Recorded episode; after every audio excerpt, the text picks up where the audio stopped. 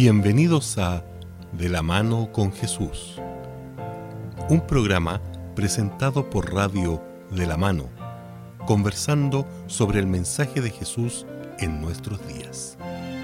Conducido por Iván Barríos, junto a sus invitados.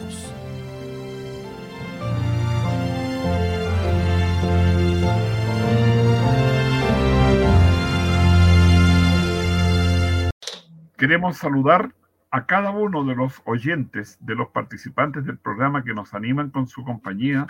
Damos gracias a Dios por el privilegio de poder compartir la palabra y tener la posibilidad de hacer por internet estos contactos. Muy bien, Beatriz, ¿cómo estás? Muy bien, un saludo cariñoso a cada uno de ustedes, extrañándolos también y feliz de poder meditar y reflexionar sobre la enseñanza que nuestro amado Salvador tiene para cada uno de nosotros y que nos anima a seguir viviendo esta vida que de repente se hace un poco cuesta arriba. Pero con Jesús es más fácil. Muy pues. bien. ¿Cómo está don Nivaldo Díaz Canales? Estoy muy bien. Saludamos a todos nuestros amigos que están conectados para nuestra, eh, nuestro programa, nuestra edición de hoy. Un saludo a los que nos escuchan a través de las redes sociales. También mandamos saludos a los que ya nos han escrito, tenemos ahí a nuestro hermano Juan Díaz Canales, que nos manda un abrazo. Cecilia Morante nos escribe desde Lima, Perú. Ella muy fiel, ¿eh? Sí, Marcela Marina Pastenes, una amiga, y también nos manda bendiciones y saludos. Juan Pablo Iturriaga, saludos mi querido oh. hermano también, Juan Pablo. ¿eh? Cariños para Juan Pablo. Juan Pablo, me suena conocido Juan Pablo. Sí, él es muy conocido. Así es, gracias por los saludos ánimo. Y también saludamos entonces a la séptima trompeta por allá por cerca de Galvarino, con eh, Raúl Villán acá a la cabeza y por acá en Santiago, para todo Chile, eh, Radio de la Mano, con Juan Altamirano, que es el controlador y el que maneja las perillas y que pasa los programas. Y a cada uno de ustedes que nos acompañaron, que Nivaldo mencionó algunos, pero seguramente van a ir llegando más. Y antes de abrir la Biblia, que siempre la tenemos presente, Nivaldo siempre nos impacta con alguna canción, con un himno, con alguna melodía que nos hace reflexionar en la vida de Jesús. ¿De quién nos vas a contar? El primer, la primera música, nuestra primera apertura musical, la apertura musical, ahí se están escuchando.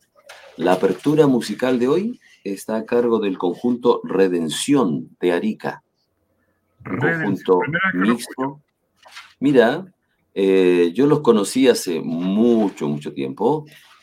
Eh, lo invitamos una vez cuando estábamos un conjunto en la iglesia de la Florida, siendo director de jóvenes de aquella iglesia. Ah, pero. llegaron de Arica, me acuerdo, llegaron cerca de, serán unas.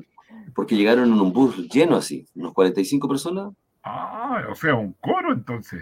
Es un claro, era un coro. Y llegaron el día viernes, y era en aquel momento en que repartíamos las casas a la gente. Lo pasamos muy bien, ese sábado y el domingo, recuerdo ahí. Y después nos invitamos, nos invitaron ellos a Arica, que ah. también fue. Oye, estaba el conjunto Emanuel a propósito ahí tú. Sí, exactamente, conjunto Emanuel de la Fila. No, por alguna razón ese, ese, yo no asistí o no se hizo, ya, pero no recuerdo que, que haya podido. Varias horas, de, varios, varias horas de viaje llegar a Arica en bus, pues. Sí, así que el, el canto que vamos a escuchar se llama La promesa de Jesús. Ya, amén. Vamos, a continuación.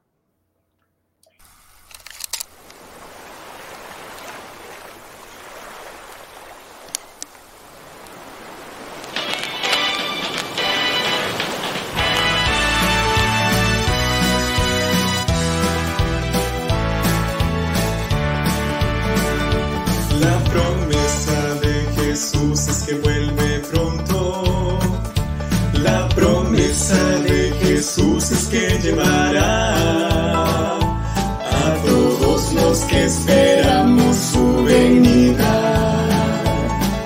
Y pienso que tú quieres ir con él. Si parece que demora su venida y que largo es el camino por andar promesa de Jesús es que vuelve pronto y quiero que estés allí con Él. En la Biblia Dios nos habla del gran día, cuando el mundo con sus males terminará.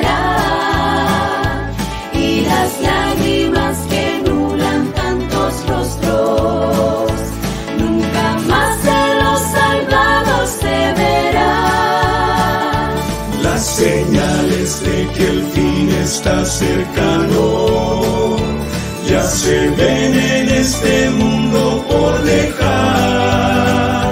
La promesa de Jesús es que vuelve pronto y quiero que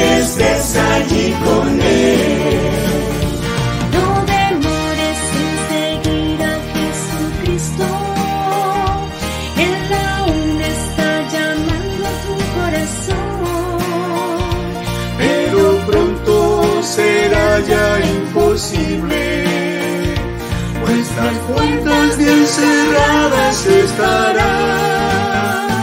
Si parece que demora su venida y que largo es el camino por andar. La promesa de Jesús es que vuelve pronto y quiero que estés,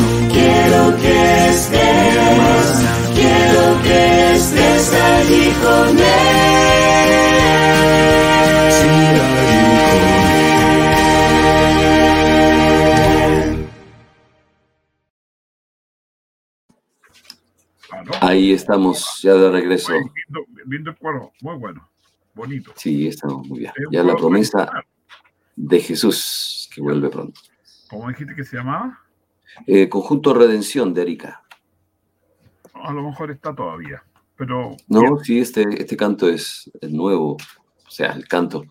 El canto en sí es muy antiguo también, es de los años 80 de, del conjunto norteamericano Heritage Singers. ah, ellos- Mm, por ahí claro, más Antiguo, cercano. Sí, es como sí, de mi entonces- tiempo cuando era joven.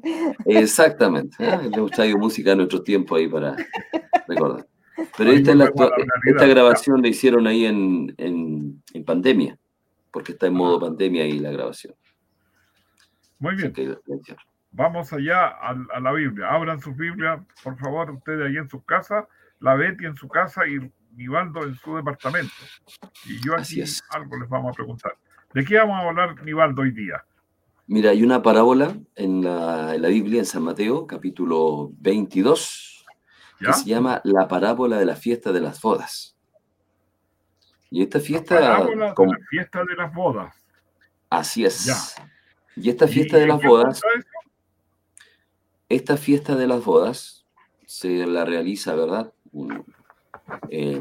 Para celebrar este gran acontecimiento de un matrimonio y e invitan a un grupo escogido para que participen y le solicitan a todos los que entren que vengan con una tenida muy especial. Generalmente cuando uno va a una fiesta va con una tenida especial, pero esto lo diferente era que el novio daba la vestidura a la gente. Así que era un gasto menos. Imagínense para los que estaban invitados a una boda que el novio nos, nos dé el traje. Claro, eso era, le daba el traje y la gente llegaba, por supuesto, con el traje que le daba el, el novio. Entonces, eh, claro, entonces, que era, era un rey, parece que él, que él como menciona la Biblia, esta boda. Seguramente algún príncipe o alguna princesa se estaba casando. Pero cuando estaban en la fiesta, el rey notó que había uno que no entró con el traje que le dio. Entonces se enojó mucho, se acercó a él y le dijo, oye, ¿qué te pasa? Le dijo, ¿por qué estás aquí? No deberías estar acá. Así que el rey mandó a los que le servían, dice textualmente la Biblia, a atarle de pies y manos y echarle afuera a la oscuridad. Seguramente Ya. estaban alumbrados ahí en el lugar donde hacían la fiesta y dijo, no, échenlo. Y ahí sufra, porque no debe estar acá. Y, está esta palabra, una de las paradojas de, Jesús. Muchos son llamados, pero pocos son escogidos. Entonces ahí nos enseña. Muchos llamados y pocos escogidos. Y, eh, bueno, en este caso, la, la- la enseñanza es bien clara. Me invitaron, no tenía que pagar nada, me pasaron vestimenta para prepararme, que fuera una fiesta acorde al lugar, y tampoco se la puso. O sea, así es. entró con, la, con su voluntad, con sus características, dijo, yo soy, soy especial. Claro, yo entro como quiero, total, es una invitación, no me van a echar, eh, pero en este caso lo que Jesús quiere tratar de mostrar, que hay una manera en la cual tú debes traer al reino y esa manera casi tú no tienes que hacer nada, solamente cumplir lo que el rey te está pidiendo y lo que no y lo que era en beneficio de esta persona. Pero esta persona dijo, no, yo voy a ir de acuerdo a mi propia voluntad, y, pero ahí notó lo diferente que era todos los demás. ¿Y tú estás de acuerdo? Mira, bueno, tal como conversamos en la boda anterior, siempre las bodas desde la antigüedad hasta el día de hoy ha sido un acontecimiento en que el que es invitado, ¿cierto? Es un honor, ¿cierto? Cuando tú recibes una invitación es porque tú eres una, una persona importante para aquella pareja. ¿Sí o no? Sí, claro. Es significativo, ¿cierto? Uno invita a quienes a, eh, es una persona a la cual eh, uno siente un afecto especial y quiere que esté en esa ocasión especial. Pero, ¿cierto? Esta era una, una ocasión que no solo era la invitación, sino que además venía, como decía Nivaldo, eh, con el traje de etiqueta, ¿cierto? Con el protocolo, como ahora nosotros usamos tanto esa palabra, el protocolo que se debía ocupar en esa fiesta. Pero alguien como recién mencionábamos, ¿cierto? Decidió ir a su manera, a su modo. Y cuánto nos hace reflexionar que muchas veces queremos hacer las cosas a nuestro modo. O sea, en este caso, ser salvo a mi manera, dices tú. A mi manera, ¿cierto? Yo amo a Dios a mi manera.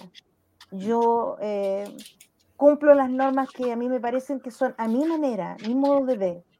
Pero tenemos algo imparcial, ¿cierto?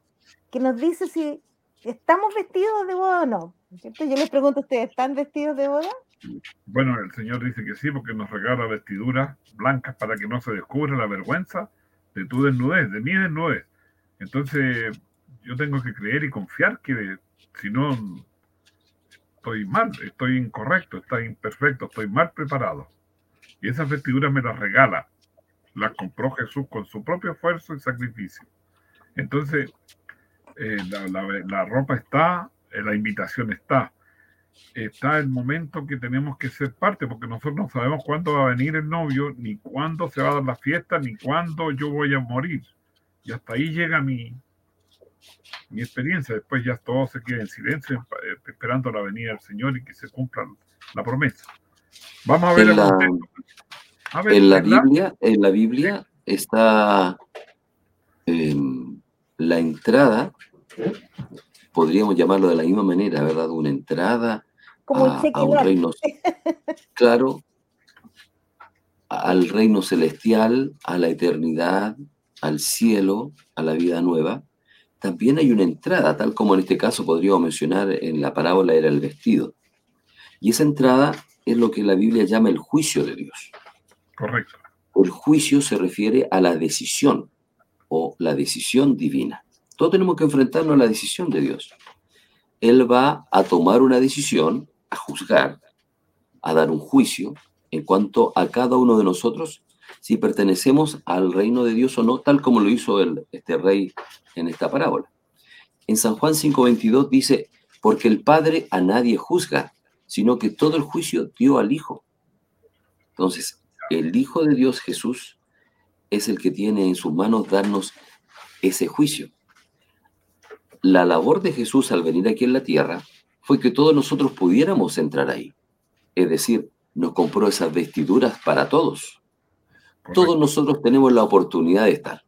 ¿Recuerdan ustedes cómo terminaba la parábola diciendo muchos son los llamados, pero pocos los escogidos? Claro, porque la salvación está para todos los seres humanos de toda la tierra, pero no todos van a poder entrar. Y principalmente la no entrada es porque muchos tratarán de entrar de una manera diferente a como el rey lo, ha dispuesto. Es que mira, yo me acordé de algo. Dios fue acusado de injusto por el enemigo. Entonces, eh, este juicio es para liberar, para decir este Nivaldo, esta Betty, este, esta Cecilia o cualquiera aceptó mis condiciones, aceptó el plan y él reemplaza todas nuestras faltas, todas nuestras culpas por estas vestiduras que nos perdona. Y somos perdonados no porque lo merecemos, sino porque Él nos regala el perdón, pero no quita la exigencia, porque ¿cómo nos van a juzgar si no por una ley, por un principio, por un código que, que el Señor lo dejó y nos tiene manifestado. Yo no voy a ser salvo por guardar la ley de Dios, pero sí me puedo ir como un espejo mirando, viendo qué falta y qué nos falta en esta preparación. No sé si ustedes han tenido la experiencia de alguna vez estar, haber sido enjuiciados. ¿Han tenido la experiencia ustedes? Mm, sí, ¿Haber sido qué? ¿Enjuiciado? Ah, sí, está- estar frente a un juez. He estado, creo que, en cuatro ocasiones en mi vida en un juicio. Bueno, yo no tenía la experiencia. Pues les voy a compartir ¿Hasta qué? libre- hasta que Hasta que. yo no conocía, yo vivo aquí en la comuna de Peñalolén, un, antiguamente la, la- la municipalidad o el juzgado de policía local estaba ubicado en un sector bastante modesto. Y bueno, a mí fui citada al, al juzgado de policía local porque yo no asistí a votar en un día determinado que había puesto. Y yo, muy tranquila, muy... me imaginé que yo iba a conversar con un señor eh, y le iba a explicar mis razones y él me iba a entender perfectamente las razones por las cuales yo no había asistido a votar en esa ocasión. Pero me encuentro con Mm. la sorpresa que cuando me nombran, yo entré en una habitación muy grande, rodeada de secretarias por el costado y arriba, en la parte superior, en que yo, bueno, yo soy pequeña, soy un metro y medio, pero yo lo veía así gigante, gigante arriba, no sé, en un estrado estrado. y con una actitud bien déspota, me Ojo, llamó la amigo. atención, claro, me llamó la atención y me dijo que por qué yo había hecho esa falta. Y yo, bueno, tr- tratando de pensar así en lo más dulce posible, eh, cosa que él no entendió. Y me pasaron, me, mm, eh, su sentencia fue una multa. Mm. Bueno, dije yo tendré que pagarlo en cómodas cuotas mensuales. Y llego afuera y una señorita me dice, eh, pero usted puede apelar. Entonces yo dije yo, ¿qué puedo poner en mi apelación? Bueno, escribí. Bueno, la, la cantidad era, para mí en ese entonces era bastante alta, no me Mm. recuerdo, pero era bastante alta, pero me la redujeron y me la redujo él Mm. eh, como en un 20% de lo que tenía que pagar. Entonces yo pensaba que distinto es cuando eh, yo, mi juez, ¿cierto? No voy a tener temor, porque mi juez y mi abogado es el mismo. Yo fui sin abogado, ¿cierto? En esa ocasión cuando me fueron llamados. Y sentí mucho temor porque yo iba muy segura, pero cuando yo vi ese, impoten- ese imponente estrado, ¿cierto? Y él por allá arriba y yo por acá abajo, entonces sentí mucho temor. Eh, temor de sus palabras más de lo que las consecuencias pudieran tener de mis actos. Pero pensaba yo que distinta es que al mirar este juicio que nosotros tenemos que enfrentar, es donde tenemos un abogado que es nuestro propio juez. ¿Dónde podremos encontrar algo mejor que eso? ¿Quién nos va a entender mejor que nuestro propio abogado? Mm. Cuando uno le plantea, ¿cierto? Eh, al abogado, ¿cierto? Las circunstancias que me llevaron a tal vez infringir alguna norma, una regla que hay del Estado, saber que ese abogado también va a ser mi juez, es que me da un- una esperanza y no me tiene que desanimar, porque cuando uno piensa en, en juicio, piensa inmediatamente en algo negativo, ¿cierto? Algo que tengo que pagar, que es muy Mm. caro, que necesito abogado, que en algunos juicios ni siquiera me puedo presentar yo solito, tengo que ir con alguien. O sea, En cambio, en este hay- juicio es distinto. siempre está la necesidad de que me defiendan, porque, como decías tú, el, el juez no te entendió ni te, ni te puso atención, porque tú le trataste de hablar algo, pero él no te dijo, yo no entiendo, no sé lo que es esto, sino que, ah, pague la condena, pague la multa, pague. Entonces, el juez que tú dices, ese abogado que nos defiende, sí nos conoce, sí sabe y sí nos busca, sí quiere lo mejor para ti. Delante de Nivaldo leyó el 5, 20, 20, 20, Dos. 5, el Juan 5, ¿cuánto? 20. 522. Cinco Y a leer el Cinco. 24 también. 522. El 24 El dice, 24 ahora. de cierto, de cierto os digo, que el que oye mi palabra y cree al que me envió, tiene vida eterna, y no vendrá condenación, más ha pasado de muerte a vida. Mira, ¿con, ¿cómo estamos salvos entonces? Con creer, con conocer, con saber de la palabra de Dios. Entonces, eh, tenemos que hacernos, aferrarnos a ese abogado, porque él nos conoce, dice que nos conoce. Y qué rico, ¿verdad? Claro, y el juicio de Dios es un juicio em, que está dedicado principalmente para vindicar lo que Él va a hacer.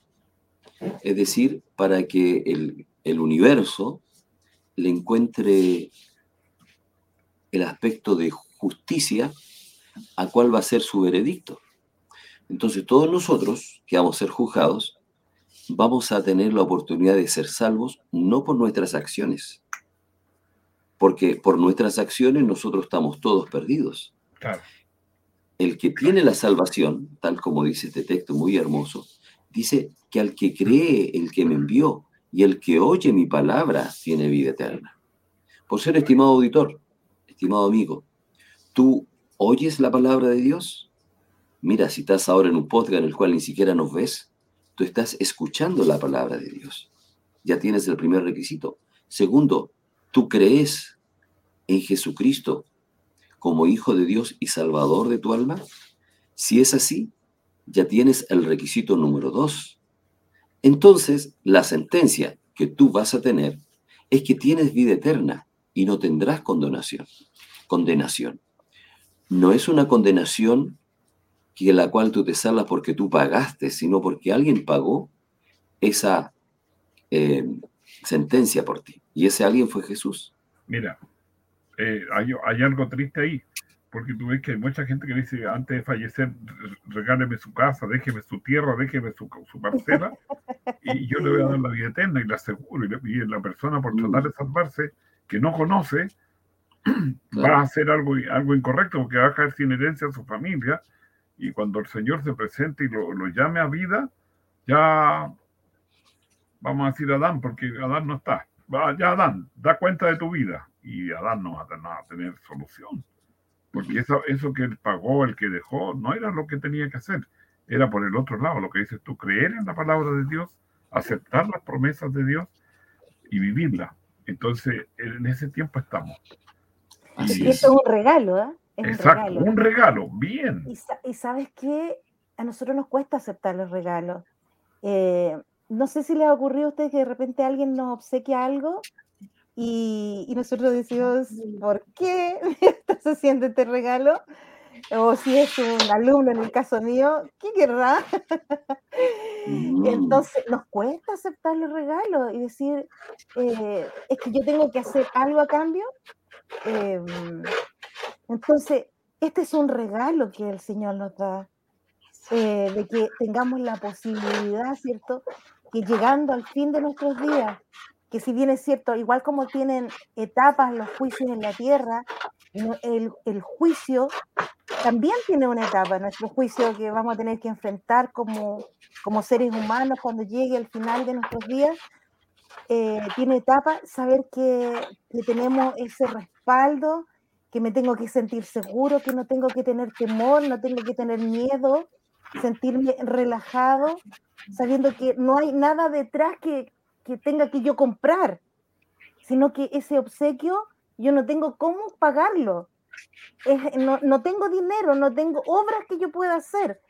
Nada puede pagar la oportunidad que Dios me da, ¿cierto? De reivindicar, ¿cierto? Mi situación a lo mejor como había sido en el principio en la creación del hombre. Ahí estamos, luchando para que recibamos eso. Ya, ¿algún texto más? Nivaldo. Me pides que lea un texto, aquí te voy a leer uno. Dice 2 de Corintios 5, 10, porque es necesario que todos nosotros comparezcamos ante el tribunal de Cristo, para que cada uno reciba lo que haya hecho, sea bueno o sea malo. Segunda de Corintios 5, 10. Ya, es que más que, aclaremos, más que hacer bueno o malo, es lo que decía Betty, el regalo. Acepté el regalo y ese regalo me cubrió, me tapó mi pecado. Yo acepté y Jesús pagó las deudas mías y las deudas de cada uno. Y no es que hayan buenos y malos, no hay justo ni a un uno, pero la diferencia está en justamente eso, que yo acepté para pagar el regalo. Yo no tenía cómo comprar la ropa para ir a la fiesta. El dueño de casa me la regaló, pero yo no la acepté. No me gustó, no, no me viene. Entonces aquí está el regalo. Ya, segunda de Corinto. Entonces eh, ahí está el tema. Acepto, creo, Y ahí está la lucha, aceptar, confiar. Yo no, no he hecho bueno esto, soy malo, soy pecador, soy culpable. Pero Dios paga mi culpa. Jesús vino a pagar la culpa de Nivaldo, de, de todos, de todos, de todos, de todos los que pasaron, los que han de venir y los que han de creer, chicos, ricos, buenos, malos. No hay, no hay nadie que no, no pase por Jesús. Jesús sabe todo y quiere todo para nosotros. Y todo lo que nos y todos y todo lo que nosotros podamos realizar eh, es una obra que no es meritoria para nuestra salvación. Porque incluso nuestras mayores justicias para Dios son productos de un pecador. Es decir, bueno, bien lo dice el profeta, dice, son nuestras justicias son como trapos de inmundicia. Sí. Es decir, si alguien pretende eh, tocar algún favor de Dios diciendo, mira, tuve toda mi vida haciendo cosas buenas, esas cosas buenas para Dios no, no le dan un valor para la salvación. La obra que a nosotros nos da, la única obra que nos da nuestra salvación, no es nuestra, es la obra de Jesús y en la cual nosotros... Exactamente, exactamente. Entonces, y eso es lo que nos da esa alegría y esa tranquilidad, y esa tranquilidad de, del juicio de Dios. Cuando Él haga juicio, cuando Él establezca una sentencia referente a cada una de nuestras vidas, va a ser de acuerdo a la obra de Jesús. Si tú la recibes como, tú, como una salvación propia, la vas a tener. Pero si no, si tú decides no tener el carácter de Dios sobre ti por escoger otro tipo de ropas, no vas a poder participar de este reino.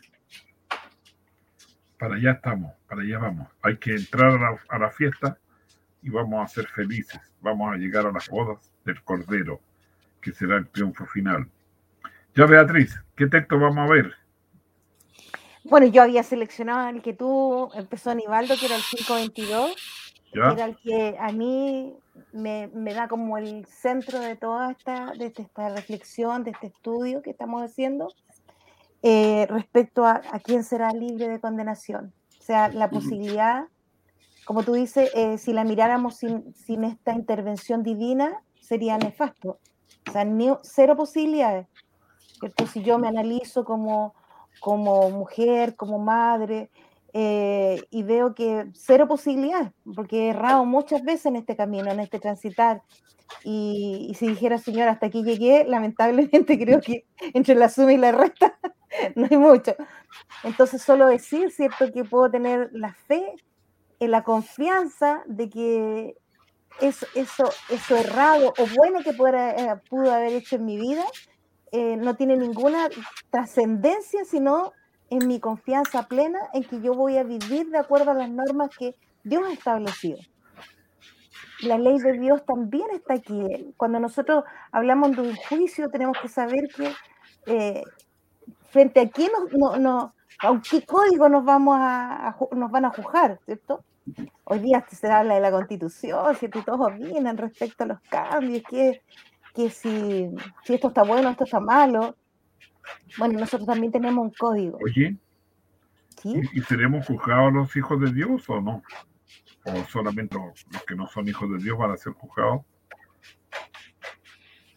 A ver, vamos Todos. a la primera de Pedro. Todos. ¿Perdón? Todos tenemos que comparecer. Sí, por supuesto. O sea, es una novedad para todos, ¿cierto? A ver, vamos a, vamos a primera de Pedro capítulo 4, verso 17. Porque a lo mejor la Betty dice, no, los que no están en la iglesia van a pasar por esta época. Veamos primera de Pedro 4, 17. Llevando el de los textos bíblicos. Ah, muy bien, lo leo. Dice así. Em, es tiempo de que el juicio comience por la casa de Dios. Y si primero comienza por nosotros, ¿cuál será el fin de aquellos que no obedecen el Evangelio de Dios? Ya. Aquí hay dos grupos entonces. la casa de Dios serían los salvos, los que aceptaron a Jesús, que creen, pero empiezan por el juicio. Ahora, ¿para qué? Para vindicar, para resolver. Beatriz, aceptada, y firmado que el Señor la perdonó, que ella reconoció, como decía, que no era buena. Y los otros que ni siquiera sabían o no quisieron, se, se quedaron así. Miren, yo el otro día me acordé tomando una clase y Nivaldo estaba, pero Beatriz no, y los que están oyendo. Me acordé de una persona que era atea, muy atea, muy atea, muy atea, muy atea. Y yo la empecé a visitar porque era una profesora. Entonces, como profesora, yo la iba a visitar mm. porque sabía que tenía un cáncer terminal. Y lo último que hice fue el día antes, dos minutos antes de morir, llegué a la casa y le hablé de la Biblia, y le, leí el Salmo 23 y le dije, ya, voy a orar yo y vas a orar tú. Y ya, pues, y oramos y dijo, si no sé orar, tienes que hablar con Jesús, conversar con Jesús como un amigo. Y oró. Nos despedimos y entró la, llamó a la familia, se despidió, le dio la mano y se murió así como quien se duerme. Mm. Yo creo honestamente que esa mujer fue salva, porque aceptó a Cristo ahí, ahí, en el último suspiro de su vida. Y eso va a ser Jesús. A lo mejor estamos equivocados, pero yo antes de morir en el hospital, antes de entrar a la operación, puedo decir, Señor, sé propicio a mi pecador. Y Dios me rescata. Y pasa a ser parte del pueblo de Dios. El pueblo de Dios lo forma Dios, no lo, no lo elijo yo a decir ya. Nivaldo, salvo. Beatriz, no. O todo lo contrario. Beatriz sí, Nivaldo no. Es Dios el que acepta la lista. ¿O no, muchachos? Muy, muy buena manera de ir terminando, mi amigo. El tiempo ya, se ha cumplido. Ya nos queda poquito. Eh, quisiera decirles que en realidad la diferencia está en la fecha en que uno acepta, porque uno puede aceptar, no sé, claro. al comienzo de su vida o al final de sus días y el, Dios, nuestro Dios tan amoroso, ¿cierto? Nos acepta, siendo que nuestro arrepentimiento y nuestra decisión de, de estar del lado de Él, no importa el tiempo. La diferencia se hace que tú, cuando aceptas antes, empiezas a disfrutar del cielo antes. Esa es la diferencia. Yo tengo, yo no sé, yo la otra vez les decía, si ustedes comparan sus vidas con aquellos fueron contemporáneos de ustedes en la escuela básica, en la enseñanza media, a quienes no fueron creyentes, bueno, los que estudiaron en un colegio adventista o nuestro colegio de, la iglesia, pero ustedes notarán las diferencias abismales que existen entre la vida de ellos y la que llevamos nosotros. Correcto. Eh, la alegría que siempre tenemos, la paz que siempre tenemos. Eso nos los da como regalo adicional antes de.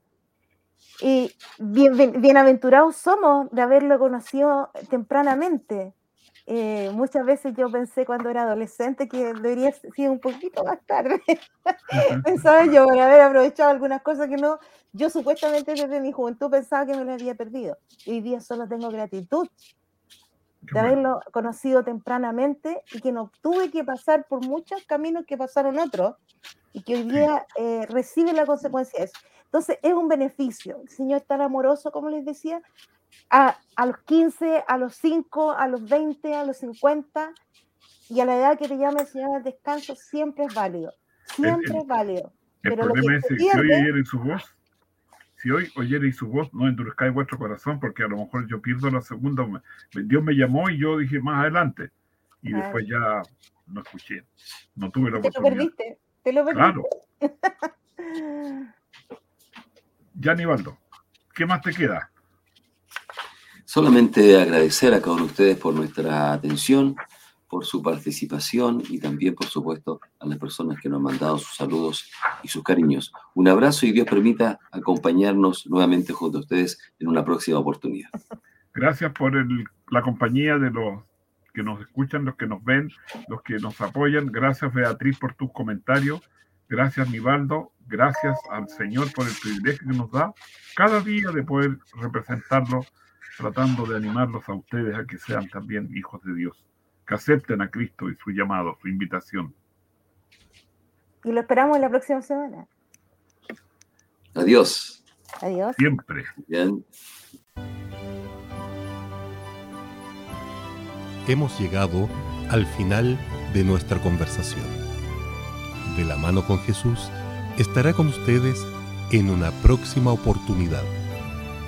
Muchas gracias por su preferencia y que el Señor les bendiga.